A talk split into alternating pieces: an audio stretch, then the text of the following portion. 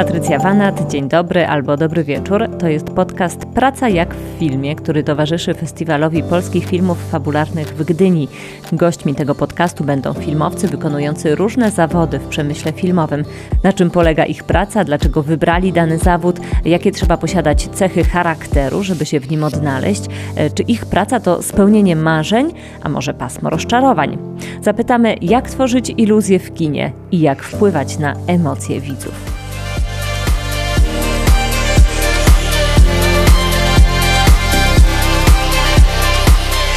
A dziś moim gościem, proszę Państwa, jest e, Mateusz Pacewicz, scenarzysta, a, a wkrótce i reżyser. Scenarzysta Bożego Ciała i hejtera Sali Samobójców. Oba filmy wyreżyserowane przez Jana Komasę. No i ten ostatni film, czyli Hejter Sala Samobójców, bierze udział w konkursie głównym 45. Festiwalu Polskich Filmów Fabularnych w Gdyni, więc e, na pewno przy tym filmie się na chwilę zatrzymamy, ale to jest podcast, który nazywa się Praca jak w filmie, więc będziemy rozmawiać pewnie o różnych aspektach e, pracy scenarzysty. E, Mateuszu, gdzie, gdzie teraz jesteś w ogóle? W czym, w czym ci przeszkodziłam tym moim telefonem? Jestem we Francji, w Bordeaux, u mojej dziewczyny, gdzie spędzam teraz e, lockdown. Wcześniej byliśmy na wsi w Polsce i polska wieś ma bardzo dużo stron dobrych, których brakuje w takiej rzeczywistości miejskiej, ale Bordeaux jest o tyle fajne, że e, jest też e, no, tutaj po prostu bardzo fajna architektura i można sobie chodzić na spacerki i, i biegać. I też mam wrażenie, że francuskie podejście do, do tych norm, w tym przynajmniej w tej fali drugiej epidemicznej, jest bardzo luźne, więc ja często jestem jedyną osobą w maseczce na ulicy. E, co akurat e, jak, jakkolwiek jest oczywiście niefajne nie, nie na, na, na, poziomie jakiejś takiej szerszej odpowiedzialności, to, to przynajmniej nie, nie ma tutaj takiego wrażenia zupełnie opustoszałej ulicy za oknem, tylko, tylko jakieś życie się trochę trochę się toczy. Wracamy w takim razie do, do rozmowy o scenariuszach, e, bo, bo temu ten odcinek podcastu jest poświęcony. I wiesz, chciałam Cię zapytać o te doświadczenia researchu, reporterskie, bo dla mnie jesteś o tyle niezwykle ciekawym scenarzystą, że trochę wywodzisz się z takiego doświadczenia właśnie reporterskiego, dziennikarskiego, co jest oczywiście mi bardzo, bardzo bliskie. I przed Bożym Ciałem mówiłeś, że ta praca trwała 8 lat, że ten research trwał dłużej niż w ogóle pisanie. Przy hejterze było podobnie. To w ogóle jest jakieś takie tak. założenie, które chciałbyś utrzymać w, swojej pracy? Zdecydowanie. To znaczy ja uważam, że scenariusz powinien być wypadkową e, wolności, jaką daje praca fikcyjna i praca na fikcji. I ja nigdy się dotąd nie, nie podejmowałem, a jak się podejmowałem, to źle się to kończyło, opowiadania takich powiedzmy prawdziwych historii, o jakichś postaciach historycznych, o jakichś takich faktycznych wydarzeniach, jeden do jednego branych i tak dalej. Natomiast uważam, że scenariusz powinien być e, poparty jakimś głębokim researchem tematycznym. I ten research tematyczny to jest zarówno na poziomie świata przedstawionego, jak i na poziomie wątków y, i motywów, które odbijają się w głównych postaciach. No i w przypadku mhm. hejtera na przykład, skoro, skoro przy tym filmie też jesteśmy, przy, przy festiwalu, no to mm, bardzo duża część mojego researchu to była lektura y, artykułów na temat buzz marketingu, tych takich smear campaigns internetowych, w ogóle takiego marketingu negatywnego realizowanego w mediach społecznościowych. I też był tam taki element mm, rozmowy z osobą z tego środowiska, która e, bardzo śmiesznie się wypowiadała, bo zgodziła się w ogóle na tę rozmowę jako anonimowa osoba, która co prawda sama się tym nie zajmuje, ale E, Słyszała. Słyszała, mm. tak. I, I parę razy wręcz ten, ten człowiek przejęzyczył i powiedział, bo my też robimy, e, robi się też takie rzeczy i, i więc to było trochę zabawne, bo oboje, e, obaj graliśmy w tę szopkę. E, I to było, myślę, ważne i bardzo, bardzo pomocne, bo mm, miałem takie wrażenie, że no, bez zresearchowania jednak tego świata byłoby bardzo trudno zrobić coś e, realistycznego. Natomiast myślę, że zawsze jest taki problem i tego też doświadczam teraz w pracy nad kolejnymi projektami. Mm, pewnej fascynacji, zbyt dużej fascynacji zbieranym materiałem dokumentalnym. I to też mnie wielokrotnie e, gdzieś ograniczało i dlatego staram się zawsze to wyważyć i znaleźć jakąś taką dobrą proporcję pomiędzy właśnie fascynacją e, odkrytymi historiami, odkrytymi jakimiś rysami postaci i prawdziwych ludzi i tak dalej, a jednak taką wolnością, e, której wymaga praca nad fabułą, bo po prostu praca nad fabułą to jest przede wszystkim taka kwantowa kombinatoryka, że trzeba sobie wyobrazić wszystkie możliwe ścieżki, którymi historia może podążyć i poszukać często poprzez selekcję negatywną tej ścieżki, która byłaby najlepsza dla filmu, dla, dla historii. Czyli żeby to zagrało wszystko na ekranie po prostu finalnie, tak, prawda? żeby to się stało jakąś e, wiarygodną, ale zarazem zaskakującą. To jest najtrudniejsze. Zrobienie czegoś, co jest wiarygodne, nie w sensie powiedzmy takiego realizmu mm, właśnie z życia wziętego, tylko tego, co my rozpoznajemy jako wiarygodne w opowiadaniu, ale zarazem jest zaskakujące i zarazem ma jakąś oryginalność. I to Arystoteles w poetyce bardzo fajnie właśnie mm, nazywał, że nawet niekonsekwencja musi być przeprowadzona konsekwentnie, żeby mogła e, na nas e, zadziałać w taki sposób właśnie mm, głęboki, żeby sztuka mogła e, się do nas w ogóle przebić, a nie żebyśmy się jakoś od niej dystansowali, ponieważ właśnie jakoś wydaje nam się niewiarygodna. Więc tak podsumowując, to, to wydaje mi się, że nie sposób moim zdaniem napisać dobrego scenariusza bez jakiegoś researchu, natomiast też trzeba uważać, żeby ten research nie stał się jakimś takim ciężarem, który ogranicza nas e, w pracy nad fabułą i Póki co jeszcze nigdy nie udało mi się e, doświadczyć pracy nad. Spróbowałem z Kościuszko, na przykład ostatnio przez rok, i, i byłem niesamowicie zafascynowany właśnie postacią i w którymś momencie zrozumiałem, że no okej, okay, ta postać jest fascynująca, ale mój mm, film, nad którym pracowałem, po prostu się rwie w strzępach, bo staje się jakąś taką epizodyczną, nieco chaotyczną układanką, w której powiedzmy da się odnaleźć jakiś rys, nie wiem, Odysei na przykład, tak? Jako jakiejś takiej organizującej struktury narracyjnej, ale jednocześnie Odyseja nie była dramatem, w sensie nie była tragedią, e, tylko z jakiegoś powodu była właśnie e, opowieścią narracyjną, a nie dramatyczną. Więc wydaje mi się, że w opowieści dramatycznej trzeba szukać czegoś, co jest możliwie skondensowane i jest taką czystą, y, piękną układanką, w której jak się elementy jakieś pojawiają, to y, jak po coś i zostają wykorzystane, zgrane, jak to mówię, jakby, że się te elementy zgrywa przynajmniej raz, że nie może być elementu, który się e, jest zgrany powiedzmy mniej niż dwa czy trzy razy, tak? I to, to jest takie trochę taka, taka ekonomia opowiadania, mm, która jest trudna w momencie, w którym wchodzimy jakby w, w pracę taką bardzo właśnie researcherską. Ale to widzisz, to ba ba bardzo ciekawe, co mówisz. Za, za, chwilę jeszcze wrócę do tego, ale, ale od razu, wiesz co, zapytam cię, gdzie ty się w sumie tego wszystkiego nauczyłeś? Bo jak, zawsze jak słucham twoich wywiadów i teraz jak ciebie słucham, to mam wrażenie, że to jest z jednej strony jak, jakaś wiedza taka, no właśnie, nie wiem, mm, książkowa, czy obserwacyjna, czy y, jakieś na przykład, jeśli chodzi o taką technikę pisania scenariusza, mhm. ale z drugiej strony jest w tym ogromnie dużo świadomości, e, obserwacji, tak. wrażliwości. Ja, jak ty do tego dochodziłeś? Mm, wiesz co, w takiej steoretyzowanej praktyce. To znaczy, y, ja jestem bardzo teoretyczny w wielu rzeczach, które robię, i raczej, jeżeli coś y, wychodzi lub nie wychodzi, to jest wcześniej mm, właśnie poparte jakimś często wieloletnim po prostu eksperymentowaniem, które ma zazwyczaj taki charakter racjonalny, czyli na przykład jeżeli szukam dobrego e, motywu do opowieści, to często szukam go poprzez taki casting. Robię jakby dużo takich castingów.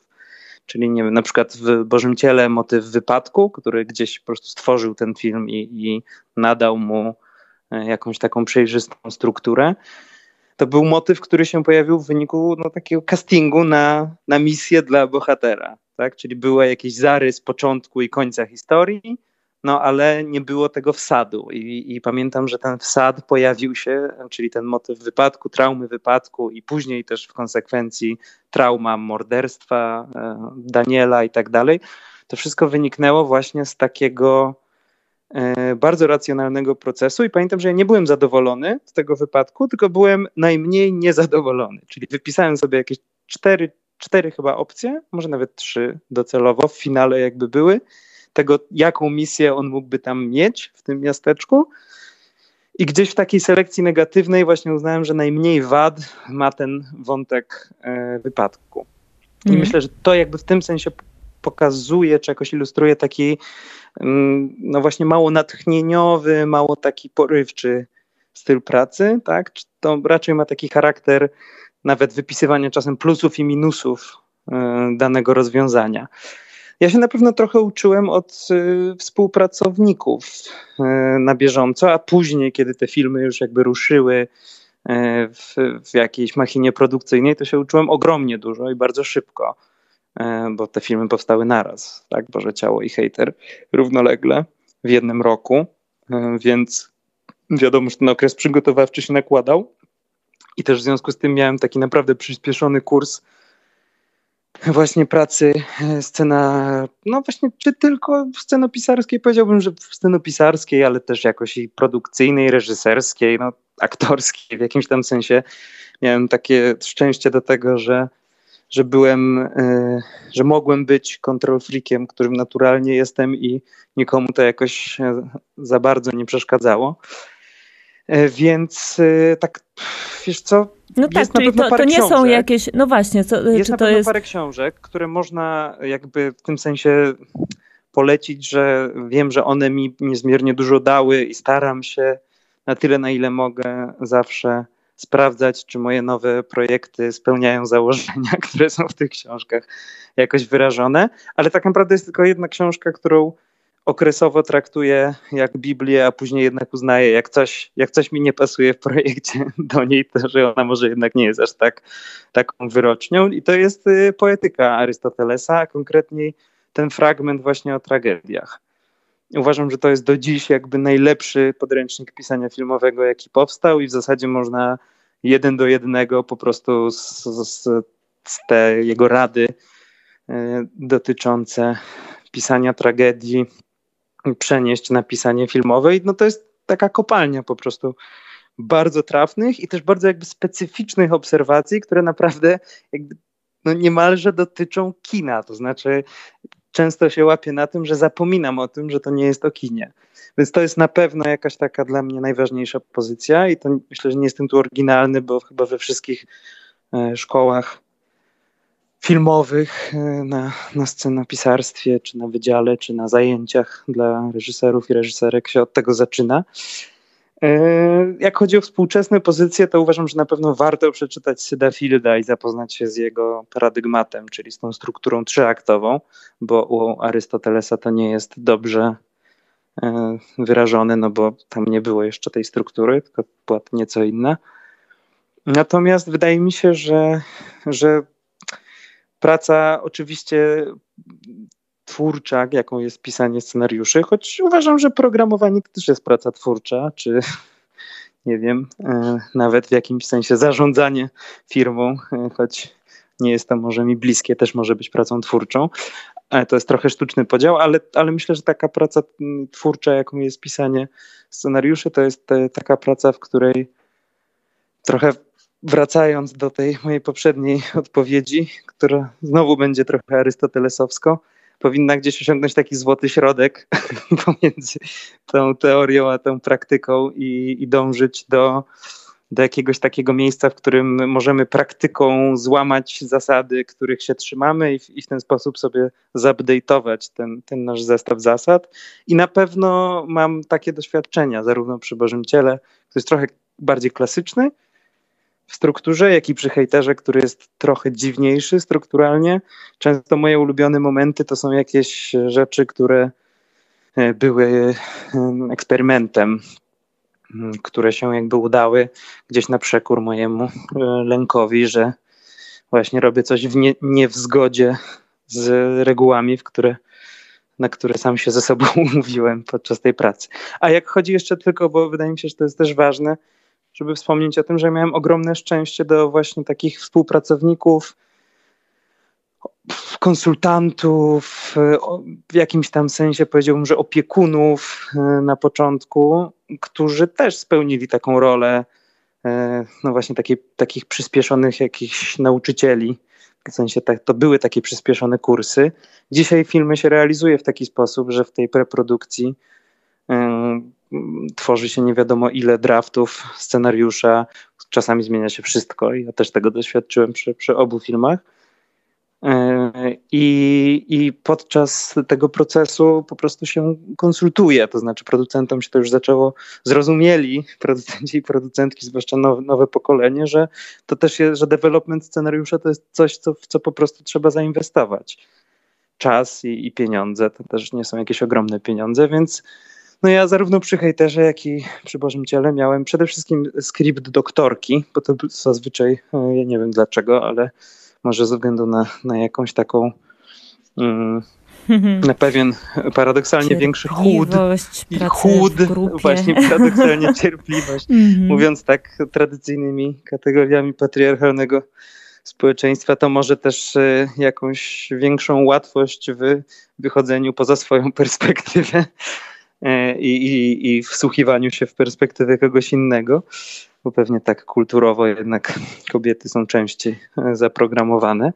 E, ale właśnie te skrypt doktorki przede wszystkim i też kilku skrypt doktorów, no to też były wszystko takie doświadczenia, które mnie po prostu dużo nauczyły, bo wydaje mi się, że bronienie swojego tekstu albo właśnie wspólne krytykowanie swojego tekstu wraz z kimś to jest bardzo ważny krok, który przyspiesza po prostu podejmowanie takich dużych decyzji o zmianach. Więc, Ale to tak. widzisz, to bardzo mi się tutaj wszystko zaczyna łączyć w głowie. Mhm. Jakiś taki przepis, czyli odrobinę takiej bezczelności, pewności siebie. Z drugiej strony skłonność do współpracy. Z trzeciej strony dzielenie się doświadczeniami. To wszystko e, łączy mi się w jakiś taki obraz nowego scenariopisarstwa. Znaczy coś, czego mhm. moim zdaniem w polskim kinie bardzo brakowało, a teraz z, z młodym pokoleniem, które właśnie przyzwyczajone jest do takiego, czy może bardziej przyzwyczajone jest do takiego stylu pracy, e, zaczyna wprowadzać odrobinę świeżości właśnie na, mm, również, również na ekrany, prawda, bo to w różnych dziedzinach życia, ale widać to również y, również w kinie. Bo to, że ty powiedziałeś o szczęściu przy wyborze mentorów czy współpracowników. Ja bym właśnie tutaj nie mówiła o szczęściu, bo ty w zasadzie wybrałeś ich sam. Czyli to odrobinę prawda. tej bezczelności, kiedy bierzesz swój tekst i mówisz, e, proszę bardzo, ja chcę to robić. Tak, to znaczy na pewno to był taki element, y, takie były momenty, które nie są tradycyjne dla tego, jak powstają, czy dotąd może powstawały polskie filmy. No bo na przykład pierwszą osobą, która była na pokładzie po mnie, był producent kreatywny, czyli Krzysztof Rak. No i my później przeprowadziliśmy coś w rodzaju castingu na reżysera czy reżyserkę, tak? I, i to też nie jest y, taki styl pracy, który jest naj, najczęstszy w Polsce. Zazwyczaj w Polsce jeszcze.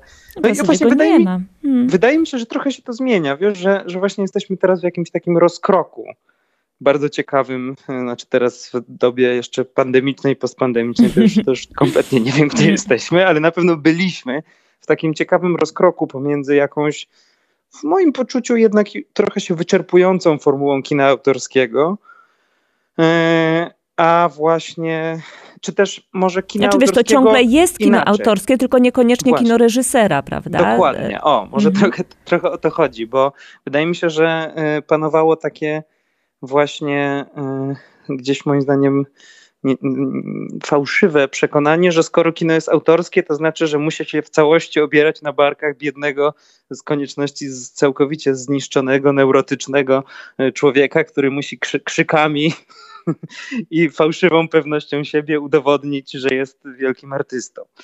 I to na pewno widziałem, nie doświadczyłem tego sam w pracy nigdy, na szczęście też. Myślę, że dzięki całkowicie przeciwnemu biegunowi, na którym się znajduje Janek, e, i, i, jakby takiej energii jego, ale też energii producentów, którzy jakby gdzieś właśnie mieli dużo do powiedzenia, więc ta e, powiedzmy właśnie taka odpowiedzialność twórcza, i, ale też taka po prostu wolność do mm, wpływu na, na historię, na sposób jej realizacji, to od początku wszystko było zespołowe i jakby ten zespół po prostu pęczniał, a nie, a nie gdzieś e, się ograniczał do, do kilku osób. Mm, I mam takie wrażenie, że właśnie do niedawna jeszcze chyba gdzieś pokutował, nie wiem czy to trochę może z łódzkiej szkoły filmowej też wyniesiony, prawda, taki, no, taki styl, w którym, taki styl edukacji, później też pracy, w którym ten biedny reżyser czy ta biedna reżyserka po prostu jest całkowicie skazana na, e, na jakąś samotną, wieloletnią pracę nad, nad filmem. I no, ja patrząc po sobie, to ja jestem przekonany, że znaczy to, to jest całkowicie oczywiste, że w życiu bym nie, nie był tam, powiedzmy, gdzie jestem zawodowo, czyli w jakimś miejscu, w którym mogę robić to, co chcę i, i, i żyć. A gdybym e, po prostu próbował jakby zrealizować te swoje, e, nie wiem, marzenia i, i, i po prostu opowiadać historie, które mnie kręciły i które mnie poruszały, w tym takim tradycyjnym modelu, tak? Czyli pójść do szkoły filmowej, e, przejść całą tę drogę i po sześciu latach zacząć od shorta, po którym po dziewięciu latach, jak dobrze pójdzie, mógłbym zacząć e, myśleć o pełnym metrażu i wtedy po 12-13 latach od momentu, prawda, w którym Debiutować w Koszalinie tak, na festiwalu debiutować w Koszalinie, mhm. takim filmem, który byłby dobry, gdyby nie to, że przerosło mnie to, że ja mam coś napisać, a później sam to wyreżyserować i w zasadzie jestem sam, sam, sam. To znaczy, to mi się wydaje szalenie trudne i, i taki model e, łączący europejską tradycję kina autorskiego z takim amerykańskim jednak podejściem zespołowym, zwłaszcza telewizyjnym, w którym, prawda, no, rola reżysera może być duża, ale może być mała. To w zasadzie trochę zależy od tego, jaką e, naturę ma zespół, prawda? W zasadzie dzisiaj oglądamy seriale, no nie ze względu na ich reżyserów czy reżyserki, tylko ze względu na showrunnerów, którzy jakby te seriale tworzą, ale to też jest paradoksalne, bo oni czasami nawet nie piszą tych seriali, czyli w zasadzie są to tacy y, no tacy twórcy, jacyś tacy tak. poruszyciele wielcy albo, albo niewielcy, ale nie, nie są to właśnie mm, jakby wy, wykracza to poza te ramy y, zawodów filmowych, z którymi wciąż myślę, my się tutaj czasami też borykamy, bo czasami też y, te właśnie takie sztywno pojmowane ramy tych zawodów po prostu sprawiają, że wszyscy trochę mniej nawzajem z siebie korzystamy. Ja miałem to właśnie bardzo fajne doświadczenie w współpracy z Jankiem, w której e, przy obu filmach, z, które miały oczywiście zupełnie inny status i, i tak dalej, i tak dalej, bo, bo gdzieś z Bożym Ciałem to ja do Janka trafiłem, ale później też gdzieś w wyniku decyzji o tym, że to on będzie to realizował, no to sam też postanowiłem zmienić ten scenariusz gdzieś pod jego styl pracy reżyserskiej i, i też jakby to była taka no mm, taka świadoma decyzja, ale właśnie która miała jakieś konsekwencje dla, dla, dla mnie i dla mojej pracy nad scenariuszem, e, jeszcze zanim go spotkałem. Więc to też było ciekawe, że w zasadzie jakby uznałem, dobra, to jest on, to teraz jakby muszę się zastanowić, trochę zobaczyć, czy, czy widzę film, który został przez niego zrealizowany nie? na podstawie tego scenariusza i w związku z tym stworzyłem nową wersję zupełnie, e, z którą zaczęliśmy współpracę już taką e, intensywną, a przy hejterze to z kolei wyszło od Janka, ale przy, czyli on jakby gdzieś tę iskrę wraz z Jurkiem Kapuścińskim e, mi, mi gdzieś ją zapodał, a ja jestem już dalej pracowałem, ale mm, w obu przypadkach było tak, że myślę, że bez, bez słów i bez jakichś e, rozmów trudnych rozumieliśmy doskonale, że możemy się czuć bezpiecznie w tych rolach, To znaczy, że ja się czuję autonomicznie jako scenarzysta, jako osoba, która odpowiada za to od początku do końca pracy nad filmem, e, co w tym filmie jest na poziomie historii. I jakby nie, nie jest tak, że w momencie realizacji nagle moja jakby kontrola nad historią wygasa, prawda? Tylko ona jakby wciąż jest, ja wciąż tam jestem, trzymam rękę na pulsie i jeżeli w montażu yy, na przykład coś wypada, no to ja to, że tak powiem, okejkuję, mówię no okej, okay, zgadzam się, żeby to wypadło, wiem, że na tym film straci, ale rozumiem dlaczego, albo zgadzam się, żeby to wypadło, bo to było chujowe, co mm. też się zdarzyło parę razy. E, I myślę, że myślę, że to było jasne, że ja jakby jestem osobą od tego co, no a Janek jest osobą od tego jak opowiadamy w tych filmach. I to jest y, myślę o tyle specyficzne, że jak to się tak sformułuje, to, to brzmi jakby co miało jakiś taki prymat nad jak, a wydaje mi się, że y, jak jest jednak mimo wszystko często znacznie ważniejsze od co. Więc, y, więc to też. A na pewno to... się dopełnia. No tak, tak. No nie, nie da się tego procentowo wyliczyć. Są na pewno takie, takie typy mm, nie, filmów, kina, w których to, to co jest bardzo ograniczone i w zasadzie gdzieś na, na drugim planie względem powiedzmy formy. Ale to znaczy, że, yy, przepraszam, że ci mhm. przerwę ci tutaj, czy to znaczy, że zarówno przy Bożym Ciele, jak i przy hejterze, ty jako scenarzysta, bo to też nie jest taki, wiesz, standard e, w pracy. Nie, nie, ty jako scenarzysta byłeś, no właśnie, obecny na planie czy tak. przy montażu? Mhm. Bardzo, bardzo intensywnie. Znaczy, wiesz, na etapie e, planu to nawet ważniejsza niż obecność na, taka fizyczna na planie, było, było ważniejsze było to, że oglądałem daily'sy codziennie wszystkie, czyli jakby po prostu codziennie zapoznawałem się ze całym materiałem. Na planie byłem dużo, ale nie bardzo dużo. Byłem 12 dni, może 13, no tak mniej więcej połowę. Tak, ale wiedziałeś, co było nakręcone, jak to wygląda. Tak, ale tak? codziennie wiedziałem, co było nakręcone i codziennie to omawialiśmy z Jankiem, nie? Więc często on też dzwonił późno po nocach, dzień przed. Często też nam się coś wywalało z w wyniku na przykład zmiany warunków pogodowych. Musieliśmy przenieść scenę spotkania z Martą, e, którą wiesz, to chyba była jedyna scena ze scenariusza, która została mniej więcej już w tej tam którejś o i tak wersji, ale nie naruszona, więc byłem taki, dobra, tego nie chcę zmieniać, to już jest dobre. I dzień przed zaczęło padać i musieliśmy, wiesz, e, przenieść tę scenę do wnętrza kościoła, a cały sens tej sceny opierał się na tym, że Marta nie chodzi do kościoła jako jedyna mm. w miasteczku. I właśnie to jest bardzo śmieszne to, że w związku z tym coś szliśmy i wymyśliliśmy te słuchawki, że ona jest w kościele, ale słucha czegoś innego, więc w zasadzie tak jakby trochę nie była. Mi się to wydawało potwornie, beznadziejnie, naciągane, niewiarygodne. Pamiętam, że jakby nienawidziłem y, tej sceny i siebie za, tę, za tę scenę. Byłem taki naprawdę, to też pierwszy film i, i myślę, że trochę za dużo do wszystkiego jakąś wagę przykładałem, ale śmieszne to było, jak później właśnie zobaczyłem to w dailysach i miałem takie, kurde, to po prostu jakby działa, w sensie ta, cały ten niepokój. To jest trochę też przykład właśnie czegoś takiego, że wiesz, jakby jakoś łamiesz reguły i robisz coś, co jest takie w zasadzie jest jakieś wrażenie, że jest nieeleganckie, no bo jakby dlaczego ktoś, kto nie chce siedzieć w kościele to w nim siedzi, ale tam słucha muzyki, ale w sumie to wyszło trochę interesująco, bo wyszedł taki rys takiej właśnie dziewczyny, która no woli już tam siedzieć, bo nie wiem, bo właśnie pada na zewnątrz, nie? Ale z drugiej strony ostentacyjnie pokaże, że nie jest tam po to, żeby słuchać jakiejś mszy, gdyby się odbywała.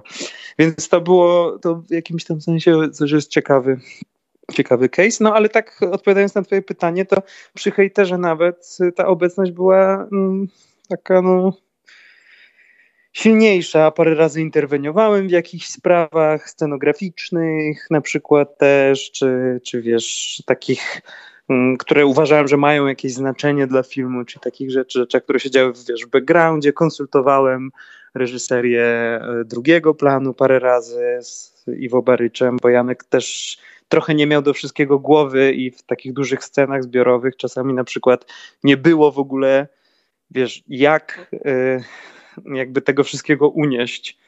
Czyli naraz rozmawiać o tym, co się dzieje na pierwszym planie, co jakby my mieliśmy już przegadane, tak, ale, e, też rozmawiać on właśnie o tym, nie wiem, jak o zachowaniu, wyglądzie postaci drugoplanowych, a miałem takie poczucie, że przy hejterze, który jest no, filmem gdzieś o bańkach, o, o grupach społecznych, klasach społecznych, to wydawało mi się cholernie istotne, żeby właśnie na poziomie detali była w tym wszystkim zarówno jakaś wiarygodność, ale nie było przesadnej komiksowości, trochę jej mogło być, ale nie za dużo, więc no to był, to był taki myślę dla mnie, ja pamiętam, że byłem bardzo zmęczony tą, tym rokiem i myślę, że nie przypadkiem później gdzieś trochę zwalając wszystko na promocję obu filmów, e, wziąłem takie długie wakacje od, od, od planów i od no tak. pracy. Więc w tym sensie to, to nie jest typowe. Ja myślę, że ja jestem jednak mam nadzieję, że po prostu gdzieś początkiem, trochę nie, nie ja, ale że moje doświadczenia są zwiastunem jakiegoś takiego, wiesz, y, takiej zmiany właśnie i takiego trochę po prostu większego, programowego czasami zaufania, a nie programowego braku zaufania wobec y, scenarzystów, bo, bo do niedawna faktycznie gdzieś to był taki. Mm, dziwacznie pomijany, no być może w wyniku tego, że brakowało Stojący w cieniu w ogóle, tak. Stojący, no. Tak, mm. stojący w cieniu. No ja na pewno jakby też tego nie doświadczyłem. Wiesz, byłem na no nie wiem ilu festiwalach nawet, no myślę, że z 35, 40 e, w ciągu, wiesz, no miałem 80 razy leciałem samolotem w ciągu pół roku, więc to było dużo na pewno i wiesz, tych wywiadów czasami miałem po kilkanaście dziennie w jakichś takich momentach hardkorowych, więc y, na pewno nie doświadczyłem tego klasycznego pominięcia scenarzysty. Scenarzysty, tak, tak które, które jest myślę nagminne i staram się jakby gdzieś może właśnie dzięki też tym moim fajnym doświadczeniom e, też interweniować, jak tylko widzę takie sygnały w całym środowisku filmowym. Na szczęście coraz rzadziej, ale to ostatnio no, nawet przy okazji na przykład, żeby nie było śladów e, gdzieś jakby w, jest właśnie informacji o zakończeniu zdjęć no, przy takiej, wiesz, takiej zwykłej prasówce po prostu no, trzeba naprawdę wykonać ogromny wysiłek, żeby się gdziekolwiek, gdziekolwiek dotycze, doczytać, że napisała to Kaja Krawczyk wnuk bo jest jakby to wszędzie, prawda. wiesz, książka mm. Cezarego Łazarowicza, reżyseria Jana Matrzy mam takie, czasami myślę, że kurwa, no co się to jest, wiesz, samo się napisało jakby i to też jest właśnie takie nagminne, że e, wiesz, ludzie sobie nie zdają sprawy z tego, że jakby jest jakiś materiał adaptacyjny, ale naprawdę nawet jeżeli robimy kino na faktach, tak, to ta praca selekcji, e, wiesz, zbudowania struktury, stworzenia postaci. To jakby realizm kina nie ma nic wspólnego, moim zdaniem, z realizmem, e, wiesz, reportażu. To są zupełnie inne konwencje. Więc to jest naprawdę ogromnie duża rzecz. To jest jakby stworzenie nowej historii, tak? E, w przypadku, nawet w przypadku właśnie adaptacji. I to wydaje mi się trochę na tym e, gdzieś cierpią scenarzyści i scenarzystki. Myślę, że to często wynika z tego, że mają taki mental, pewnie statystycznie częściej introwertyczny. No jakby ja myślę, że jestem całkowicie inny niż, e, nie wiem, Robert Bolesto, na przykład w jakiejś takiej komunikacji. E, I, I pewnie też często jest tak, że, że właśnie scenarzyści i scenarzystki się trochę może z jakiegoś wyniku jakichś właśnie takich cech introwertycznych gdzieś się nieźle się czują w takim cieniu, ale uważam, że to jest trochę szkodliwe, bo z drugiej strony później pewnie często żałują tego, że gdzieś w tym cieniu tak trochę pobyli. I no to się pewno... chyba też na finansach od, od, odbija, bo skoro tak szczerze sobie tutaj mhm. rozmawiamy, no scenarzyści w Polsce są po prostu nie najlepiej opłacani. Nie, najlepiej. nie mówię o tych gwiazdach scena, scenopisarskich, ale, ale, ale tej rzeszy pozagwiazdorskiej. No, słuchaj, ja mogę zupełnie otwarcie powiedzieć, że ja e, za Boże Ciało i za hejtera Łącznie za scenariusze zarobiłem 140 tysięcy.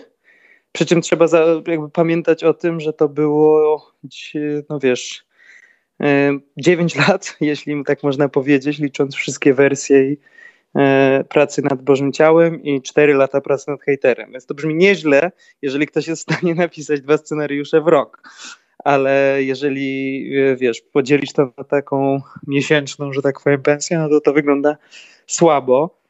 E, mieliśmy niezły system mm, tantiemowy, w dobie kin. I to faktycznie jest później jakiś, wiesz, często myślę taki zastrzyk po prostu gotówki, o którym się nie myśli. I tu akurat scenarzyści są bardzo dobrze chronieni. Natomiast pewien problem, który teraz widzę coraz, coraz bardziej, też porównując to z jakimiś amerykańskimi wiesz, umowami, projektami i tak dalej, to w Polsce e, całkowicie nie ma pomysłu na to, co zrobić z platformami. To znaczy te wynagrodzenia.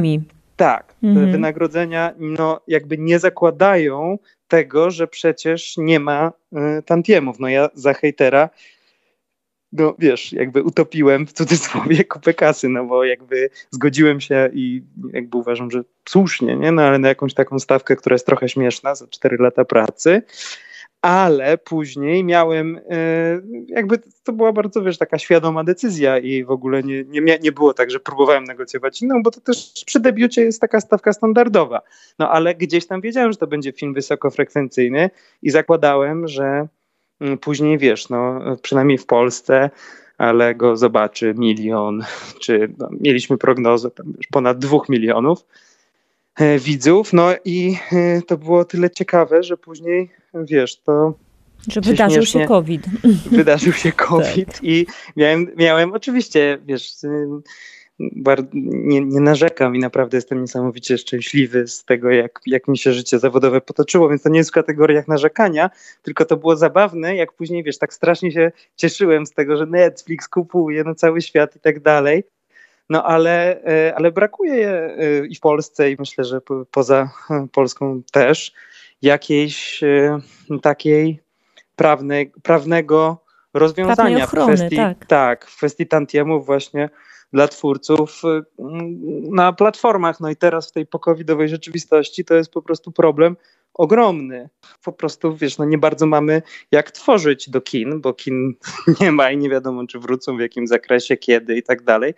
Więc trochę trzeba inaczej myśleć wtedy o, e, o tym wynagrodzeniu, prawda? Nie można liczyć na to, że że, że te tantiemy się później pojawią, tylko trzeba gdzieś to brać pod uwagę w samym, myślę, pisaniu umów. No i to się trochę, trochę tutaj się zaczynają schody, bo też z drugiej strony mm, wiesz, ten system współpracy z kolei polskich producentów z platformami też jest bardzo nowy i to też jest świeża sprawa. To są takie trochę modele często startupowe, prawda? To się Netflix taki jest, więc nie ma tam też pewnie takich przejrzystych, wieloletnich jakichś procedur i ciekaw jestem, jak to będzie wyglądało. Ja jestem mm, zadowolony z tego, jak, jak się moje życie potoczyło zawodowo, także na tym poziomie finansowym, ale też, wiesz, no, byłem dwudziestoparolatkiem z mm, dupą krytą przez rodziców finansowo, więc z miękkim lądowaniem, nie? Więc jakby też nie, nie miałem na przykład takiej sytuacji, w której,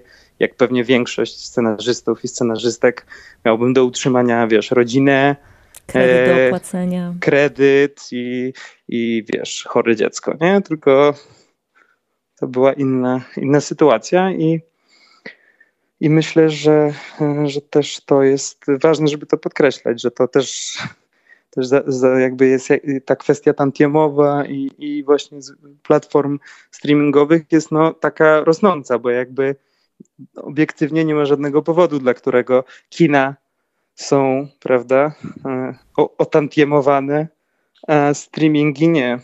A to widzisz, podryfowaliśmy w takie rejony, których nawet tak nie, nie przypuszczałam, że tam podryfujemy, ale tak to nie, ale uważam, że to jest bardzo ważne i bardzo dobrze, że, e, że o tym powiedziałeś, ale na koniec naszej rozmowy, bo już się do godziny zbliżamy, już przekroczyliśmy czas dwukrotnie, ale chciałam, e, żebyśmy na koniec jeszcze wrócili do, do tych bardziej takich filmowych tematów. Czy to jest tak, że e, pisząc te dwa scenariusze myślałeś sobie o tym, czego ci w polskim kinie brakuje. Powiedziałeś na przykład w Bożym Ciele, że zaczęło się od w zasadzie początku i końca tej historii, którą wypełniałeś i później wypełniałeś środek. W przypadku hejtera ten początek gdzie on był? Czy to się właśnie wzięło od, e, od tej głównej postaci, wokół której orbitują kolejne, czy to się wzięło właśnie od tego zaznaczenia rysu społecznego, czy od zaznaczenia tego mechanizmu czarnego PR-u, o którym trochę powiedzieliśmy?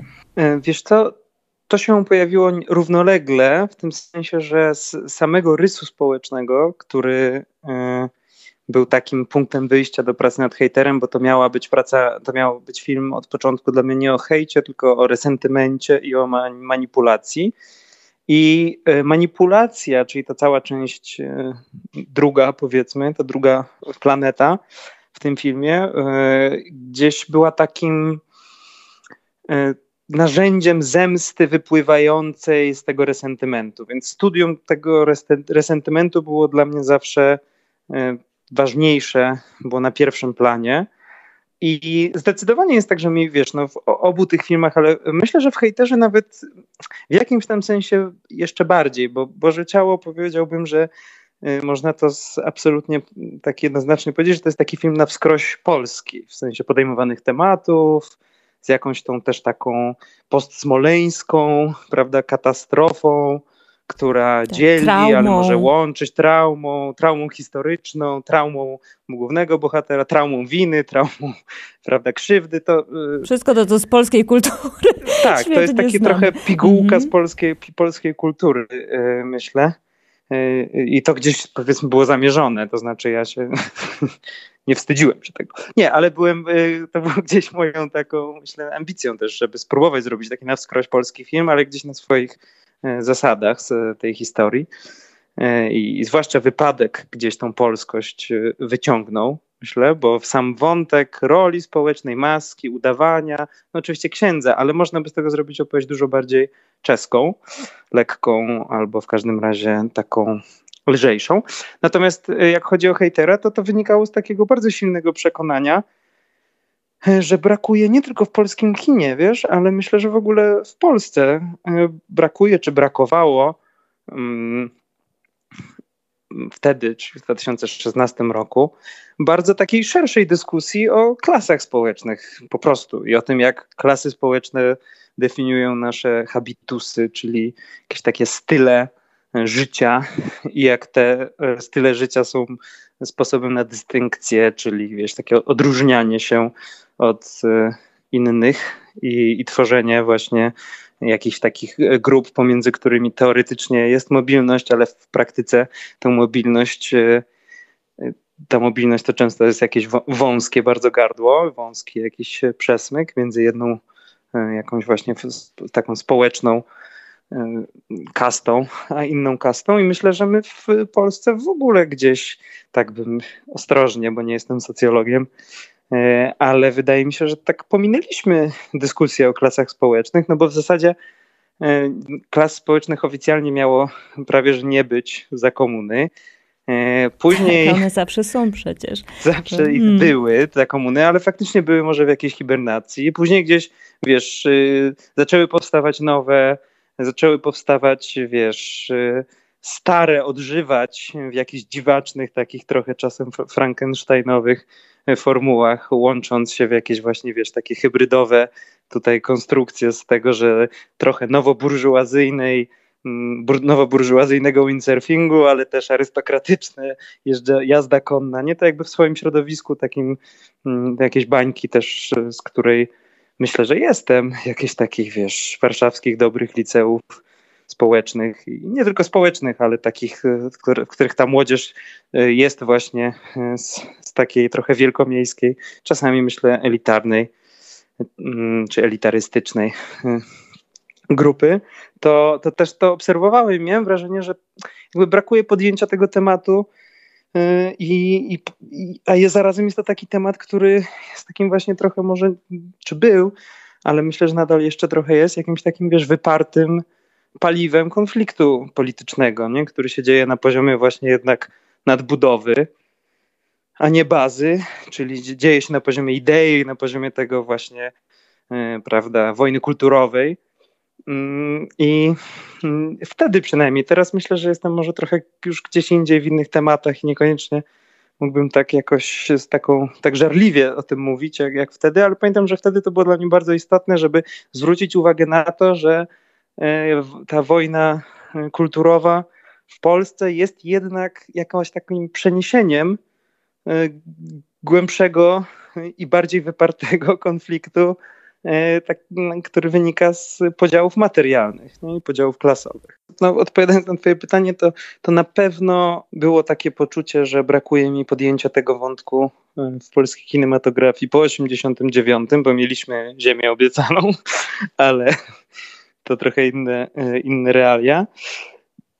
I właśnie wydawało mi się, że mm, ciekawe i może nawet paradoksalne było to, że w kinie historycznym, tak, tak jak nie wiem, Ida, to ten, te wątki klasowe były bardzo fajnie wyeksponowane i jakby tam nie było, Zimna Wojna zresztą też, ona była już po hejterze, ale yy, w każdym razie widziałem ją już po skończeniu pracy.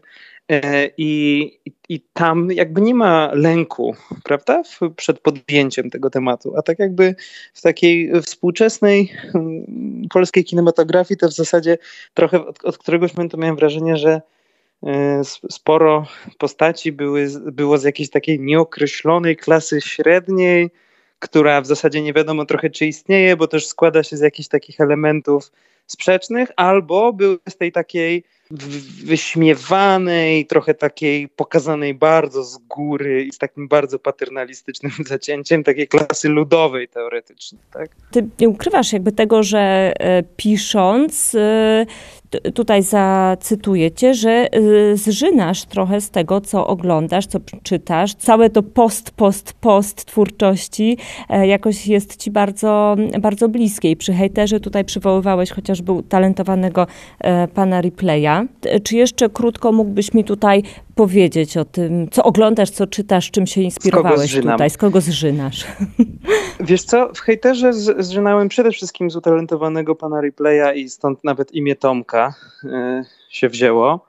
Wcześniej w jakichś takim zupełnie wczesnych dyskusjach o filmie i jakichś wersjach też, nad którymi Janek pracował, to taki chłopak, który gdzieś był może jakimś inspiracją dla, dla Tomka, to się nazywał Sebastian. E, mi zależało na tym, żeby, żeby to był Tomek ze względu na właśnie pana Replaya. E, wiesz co, taksówkarz, bardzo ważny film dla mnie w kontekście hejtera, e, choć też w, w ramach jakiejś debaty z tym filmem, tak? To znaczy, to, to nie o to chodzi, że, że coś było tak idealnie jeden do jednego. Aladdin Disneya, ja zawsze staram się wziąć jakąś jedną rzecz disneyowską i ją sobie oglądać i analizować i, i miałem trochę czasami myślenie takie, o hejterze, że to jest jakaś taka dziwaczna przeróbka tego alladynowego snu, prawda, o, o chłopcu właśnie z klasy ludowej, który tę księżniczkę e, wreszcie zdobywa, ale to w ogóle jest taki rys, myślę, w naszej kulturze bardzo silny. I e, wiesz co, czytałem też wyznania Sztaplera, Feliksa Króla, e, Tomasza Mana, i trochę z tego wziąłem, jak chodzi o postać. I jeszcze wziąłem dużo bardzo z Budenbrooków, jak chodzi o taką, taką atmosferę końca i, mm, i jakiejś grozy, która właśnie się nakłada na, na tę problematykę klasową. Więc to, to mi się, tak mi się kojarzy na pewno. Ważne było dla mnie też y, takie powiedzmy zżynanie też właśnie z E, takich pozycji bardziej powiedzmy teoretycznych, socjologicznych, jak na przykład Leder i jego prześniona rewolucja i właśnie ta taka jakaś, e, myślę, mm, obserwacja o tym, że awans społeczny w Polsce jest w ogóle jakoś powiązany z traumą zarówno poczucia krzywdy, jak i poczucia winy. I tak jakby ten, nie mamy za bardzo takiej historii dużego zbiorowego awansu społecznego, które by nie było jakoś po trupach. E, I to mi się wydaje bardzo ciekawe w kontekście tego, jak, jak właśnie mówi się czasem o polskiej zawiści, tak? czy o takiej polskiej niechęci do właśnie ludzi, którzy nagle się bogacą, czy mają, przechodzą taki awans społeczny. I myślę, że to jest być może jakoś właśnie poparte taką, e, taką właśnie konotacją e, mroczną.